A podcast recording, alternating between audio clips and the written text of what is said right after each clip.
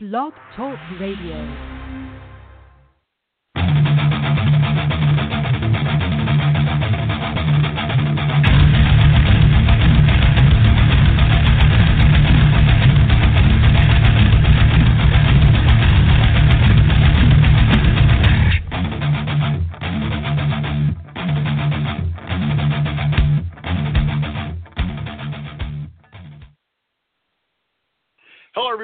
Welcome to today's edition of the Cheapest Meal presented by Deep Fried Draft. My name is Brian Bosarge. Uh, we got a great show today for you. Um, as everybody, anybody who listens to the show probably knows, I'm a native of Mobile, Alabama. Uh, have lived here all my life. So there's a lot of issues going on in the city of Mobile right now, and for that, we're going to bring in our guests. Our guest today is a writer for AL.com covering the South Alabama Jaguars and more. He's also the co host of the Afternoon Sports Drive on WNSP, which is 105.5 here in Mobile. My guest today is Creg Stephenson. Creg, how are you doing this morning? Hey, doing great, Brian. How are you? Uh, doing awesome. Uh, Creg, uh, I wanted to have you on to talk about uh, everything that's going on here in Mobile, relevant to the sports world today, especially what's going on with the uh, the future of the on-campus stadium at South Alabama and its impact on uh, the rest of everything else in Mobile. So, what's the latest going on there? That's a good question. It's kind of, I guess you could say it's on hold now. Uh, the university has asked for uh, funding assistance from the city of Mobile and the county of Mobile County, I guess you could say. And uh, as of right now, they're both on hold. They have met uh, before the, both of those bodies, the city council and the county commission, and have not been told no, but have not been told yes. And I think that uh, I think the the holdup is what would happen to Ladd Peebles Stadium, which is the city-owned stadium where South Alabama has been playing its home games. They also hold the Reese's Senior Bowl there, uh, the Dollar General Bowl, uh, the uh, the Gulf Coast Challenge, which is a game between two HBCU schools, as well as several high school games.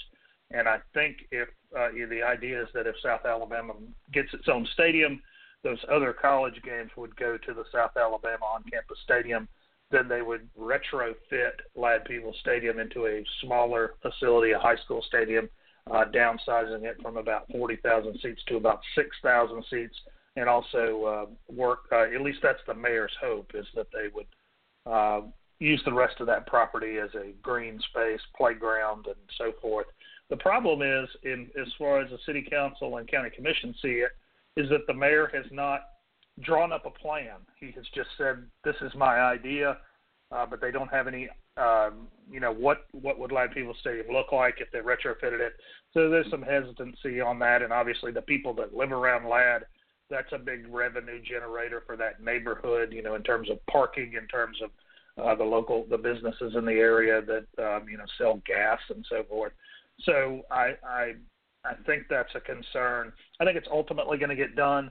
The big issue is that uh, they want us because of the uh, idea that they want to start playing in it in 2020, the new stadium that is. They would probably have to start on it sometime in July. And right now, that doesn't look like that's going to happen. Um, the university people have said if we don't get this funding from the univer- from the uh, city and county, we can't proceed immediately and if it, you know, my gut feeling is if they don't, you know, put a shovel in the ground, so to speak, this month, it's probably going to be 2021 at the earliest before South Alabama can play on campus, which would be disappointing um, considering that the 2020 season they would have both Troy and UAB at home. But you know, you know, a stadium later is better than no stadium at all. But we don't know for sure that that's the case, but it's looking trending that direction. I would say right now. Can South Alabama get this done without the city and county's help? They say they can, well, at least not immediately. I think the issue, you know, a problem that they run into is that because the city of Birmingham partnered with UAB on the new stadium that they're building in downtown Birmingham, I think the people who would otherwise donate to South Alabama are waiting to see if there's going to be uh, some you know local government involvement here. Uh, I I, you know, South Alabama is not one of those programs like in Alabama or Auburn, obviously, that has a ton of deep pocketed alums. They've only been playing football for you know this will be their tenth season this fall. So I think there is money there, but I do think the people that are in control of it, even not necessarily the school donors, but the uh, corporations in the area that might contribute. I think they're waiting to see what the county government does. I got you. Let me ask you a quick question. Uh, what stadium yeah. do you think is in worse shape, Ladd Stadium or Legion Field? I've not been to Legion Field in a long time, um, but based on everything I hear, I guess Legion Field. I don't know. It's hard to say because you know, Ladd. I hear all these horror stories about Ladd, and I don't necessarily see it. Then again, I'm in the press box most of the time. I haven't gone to many games there as a fan. You know, the last game I went to as a fan there was probably a Senior Bowl in the '90s. Sometimes, so it's hard to say. Uh, but I've never had an issue at Ladd.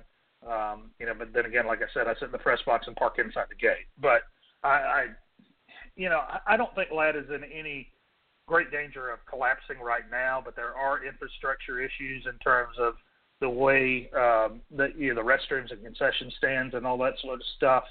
Um, and then again, there's not ample parking inside the gate, which means you kind of have to park out in the neighborhood, which people are hesitant to do. But I do think if they let you know, th- this is not a stadium that they could play in 10 years from now if there was no renovation done. I, I do firmly believe that. Um, and South Alabama has even said, look, we got no problem playing in the stadium for the next couple of years till we get our, ours done, but we don't want to be here any longer than we have to. And to be honest with you, uh, I'm always of the opinion that if you're a college football program, you should play on campus. I think that's just part of the college experience. If you can make it work, you should play on campus. There are a few uh, programs that play off campus. Miami, I guess, would be the most prominent, and we always hear, you know, uh, concerns about what you know the atmosphere at, at uh, whatever they're calling that stadium now um, is not what it was at the old Orange Bowl, which was also off campus, but it was at least in Miami. Um, so I think that um, you know they need to get this done. I hope they get this done for the for the good of the program, for the good of the students and the fans and all that sort of thing. Yeah, um, talk about all South Carolina is is is this odd situation because I've gone there uh, once and it's like a mile, mile and a half from their campus, but right. you, you wouldn't tell, couldn't tell from the game day atmosphere, but it's it's also an off-campus stadium. Um, quick quick story about Legion Field. I've I've, I've only been there once, and I covered the 2016 Birmingham Bowl there uh, a couple of years ago, and they had me sitting on the front row of the press box there was, and this was 20, 30 degrees outside that day, there was a draft in the press box. That told me enough to know that Legion Field needed to go. Glad UAB's getting their own stadium. Yeah, uh, the funny thing is that because they played the Senior Bowl at uh, Ladd-Peebles Stadium, uh, facilities for people that are working the game, uh, media and you know scouts and that sort of thing are great. The press box at Ladd is wonderful. Uh, the the the turf itself is in great shape. It's just that if you're buying a ticket and sitting in the stands, the experience is not quite as good for you. It is not. Um, speak, while we're talk, talking about, let's talk about the Senior Bowl. Um, what what do you feel? Maybe some back channel rumblings uh, that you think happened there with between Phil Savage and, and the Senior Bowl. It's a good question, and obviously Phil just um, uh, left the Alabama radio broadcast team too, which I found uh, curious in in its timing because when he he just took a job as the general manager of the Phoenix team in the uh, uh, Alliance of American Football, and at the time he said he had hoped to do both jobs, continue to do uh, the Alabama radio, but then all of a sudden he came out this week and said he wasn't going to do it anymore. So I think there, if you go back to I think that when Phil Savage wrote his book that came out about a year ago now, there were some things in there that did not make Nick Saban happy, and I think that was kind of the beginning of his. Uh, I don't want to say fall from grace. That's too strong a word, but you know his. Uh, uh, uh, what do you say? Uh, I don't know. Anyway, it, it was the the the beginning of the end with him in terms of Alabama, I think, and because of that, there are people that run the Senior Bowl that are deeply involved with Alabama as well, and I think that hurt that relationship a little bit. Uh, Phil left the Senior Bowl, and because he was no longer with the Senior Bowl, he was not quite as valuable to Alabama football. So now he's no longer on the broadcast team too. I don't think any of that's a coincidence. Um, you know, I thought Phil was fantastic at both jobs. I feel like the guy they hired, Jim Nagy, seems like a uh, he's on the ball. But the issues with the Senior Bowl have not been in terms of getting good players to the game.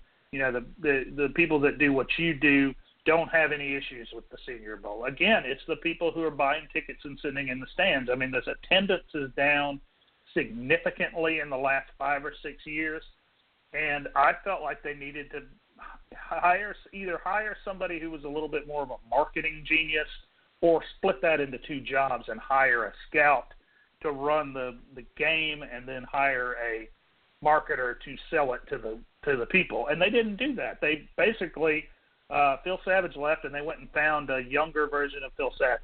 And it may work. I don't know, but I think that if if your concern is we want every seat in that stadium filled on game day because it doesn't look good for TV if the stadium's half empty, I'm not sure if they answered that question. Well, couldn't you feasibly answer that question by moving into a 25,000 seat stadium at South Alabama? I would think so. The issue there are two well there are two issues. One is I thought it would be a good idea to move the game itself to South Alabama when that stadium opens, but keep the game week activities at the Ladd site because it's so convenient to downtown. It's so convenient to I-10. Mm-hmm. Uh, you know, all the scouts stay down around the downtown area, over or even across the bay, um, and you know, it's just so easy to go back and forth to Ladd if you have to go every day or multiple times a day. Um, if anybody who's ever driven from Ladd to the South Alabama campus, particularly during a busy traffic time of the day, it's a half hour easy. That's if the traffic if you hit all mm-hmm. the traffic lights correctly. So I, you know, I wonder about having all of the game week activities out at South Alabama. Now they're about to open a beautiful practice facility out there, and that certainly would be attractive, especially in January when the when the weather can be kind of tough. But I just I just would rather see, even if they downsize Ladd to a high school facility, I would rather see those game week activities remain in that part of town just because it's easier for all the NFL people to operate. You know, I thought about that too, and even like you said, if they downsize it to six to uh, six K, uh, you could still easily get everybody in there that's going to be uh, at a practice that'll look more full with more people, with more uh, oh, with more media you know, and, and, and and the fans in there. Right, and for years they held practices across the bay at uh, Fairhope Stadium. Uh, for they they used to practice some at UMS Wright. I mean, those are both high school stadiums, and it you know, and again, you know, I think with TV involved, with the NFL Network broadcasting every practice, maybe they want to kind of uh, showcase where the game's going to be played, and I can understand that. But uh, from a convenience standpoint, to the people that are actually working the game, that make the Senior Bowl what it is, you know the NFL connection is what you know with the NFL coaches and scouts and you know thousand NFL personnel in in uh, Mobile for a week. That's kind of what makes the Senior Bowl different from every other All Star game. Um, and I think you might lose some of that if you move it off camp, if you move it way off uh, into the west uh, into West Mobile you know, selfishly for myself, you know, I would literally have to make one right turn after I come out of my neighborhood to uh, get to South Alabama. So it wouldn't hurt oh, my feelings, but I com- yeah. I completely get what you're saying. And I think they would have to do, and I think they probably will, but I think they will have they would have to uh, build some more hotels out in that part of town. And I think with the stadium being out there, they're probably going to do that, but it might take a little bit more uh, work than they maybe thought originally last question on the Senior Bowl: uh, Is Rob Lehocky still in charge of the media there, as far as you know? As far as I know. Yeah, I haven't heard any different. I didn't know if you had yeah. or not. Well, um, when, when they hired Jim Nagy, I asked him if he was still going to be there, and he said yes. So as far as I know, um, the only change was Phil to the. You know, Patrick Wu left to take a job with the Tennessee Titans, but that happened before Phil left. Uh, as far as I know, everybody that was working at the Senior Bowl at as of the last game is still there. Well, let's move on. Uh, you went viral, as the kids say, uh, when you uh, live blogged the uh, first 24 hours of the SEC network. So we got to talk about some SEC now. Uh, so we might as well right. start with the Kings. Uh, if you had to bet the mortgage, who's starting for Alabama against Louisville? Hurts or Tua? Uh, Tua Tagovailoa. I think he's he's assuming he's healthy. Uh, if he's gonna he's gonna prove that he's the better quarterback. I, you know, and nothing against Jalen Hurts. He he has his strengths, but with the offensive weapons that they have, particularly at the receiver position, those young guys, and what we saw in the fourth quarter and overtime of that Georgia game, uh, he's just a totally different quarterback than Alabama's had in a long time. I guess AJ McCarron would be the closest um, they've had to him. Before that, you've got to go back a long way to to have somebody at Alabama that is, that is di- as dynamic as Tua Tagovailoa. So I think it's going to be him. It should be him. Um, you know, we know Nick Saban is huge on ball security, so there's a possibility he may stick with Jalen Hurts, but I very seriously doubt it. If uh, if either one of them is not the starting quarterback in the first game, does the other transfer during the season? Is yeah, that what you're like, asking? similar to how Blake Barnett, like Blake Barnett did I don't think a couple so. years ago. I think that you know, especially with Jalen Hurts, he's a he's a, a potential graduate uh, he could graduate after this year and then be a graduate transfer and then uh, have a year of eligibility. You know, with this new redshirt rule, that kind of complicates things because theoretically he could stick around for the first four games and then transfer somewhere else and not lose a year. But I, I, he doesn't seem like that kind of guy. Um, you know, despite what his father was quoted as in uh, in uh, an, an online interview, I think with Bleacher Report. I don't I don't think that he's going to be the kind of guy that would leave in the middle of the year. Tua, on the other hand, um, I don't see it either. I think he, it would be a situation where he figures he can win the job back during the course of the year.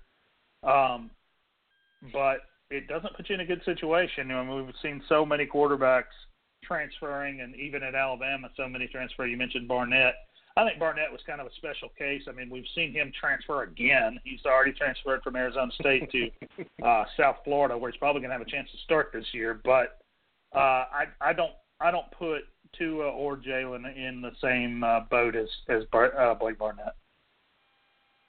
Would Jalen Hurts benefit if he doesn't? If he's not the starting quarterback, would he benefit from doing the going the Braxton Miller route and just converting to either running back or wide receiver and and make that as you know, as uh, in for his NFL future? I guess so. I don't think he's an NFL quarterback. I mean, you know, you're more qualified to make that decision than I am, on being a talent evaluator. But um, yeah, it probably would help him. On the other hand, um, if you move Jalen Hurts to another position, then you're one injury away from having to play. I get well, I guess you could move it back, but um, it probably would make more sense for him.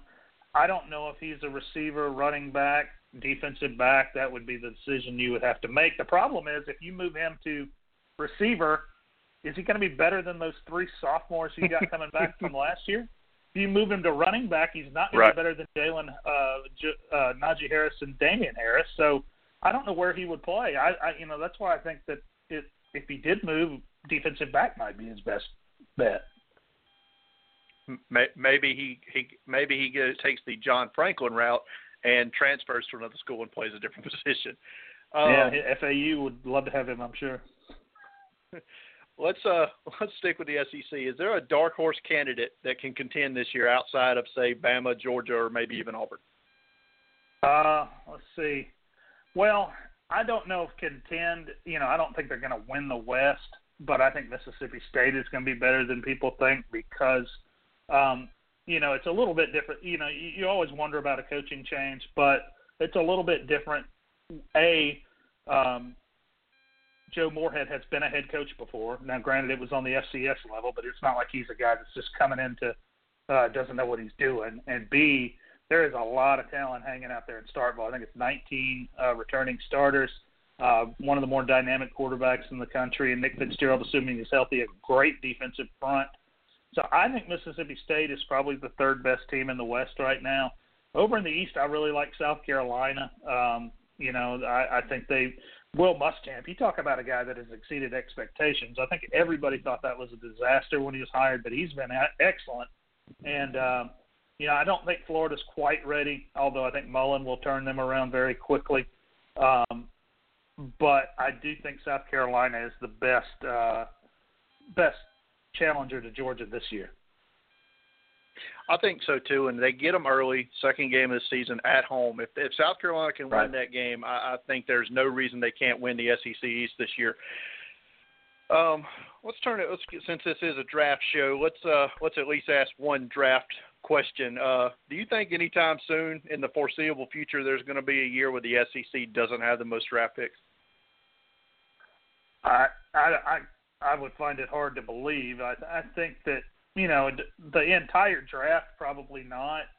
Uh, with all that talent Clemson's got coming out this year, you could see the ACC challenge maybe this year, but in the first round, but not not overall. No, I mean it's you know all the greater all the better players are in this part of the country and when you've got you know programs down here contending for national championships every year you're going to get the best players. And uh so no i don't i don't see that ever happening anytime soon. Uh it's you know at certain positions you may see it but overall no i think the sec is kind of on top to stay. So yeah, I listened to your uh, on the I listened to the afternoon sports drive uh, on my way home most days for you know 20 to 30 minutes, depending on Cottage Hill Road traffic. So uh, I gotta ask, is there something that you have to talk about on a day-to-day basis on that show that you absolutely hate talking about, but you have to because it sells here? Um, I don't like talking about recruiting during the off season much. I mean, well, the off recruiting season, I should say. I don't like talking about recruiting in June although with the early signing period now in December, uh, it moves things up a little bit. You know, I, that's the biggest part of it. I'm not a huge follower of high school sports in this area because I didn't grow up here, so I don't really know the history of the programs all that well. So I kind of get out of my depth sometimes with that. But you know, that's probably about it. I don't know. I mean, you know, you kind of wing it uh, uh every once in a while, and you get through it. And um, sometimes though the sh- you know there are certain topics that we'll get on um, the Ladd Stadium topic, for example. I mean, we you, we can introduce that as a topic, and then it will take up the entire show. We can talk about the you know uh, struggle between public and private schools in high school sports, and it will take up the entire show. So, um, you know, you, you, like I said, sometimes you have to wing it. Sometimes you hope people call in because it's a little bit of a struggle, particularly during the summer when there's not a whole lot going on. But you know, from once uh, August gets here, the show it pretty much writes itself until January. Right. Yeah. Um, high school recruiting is.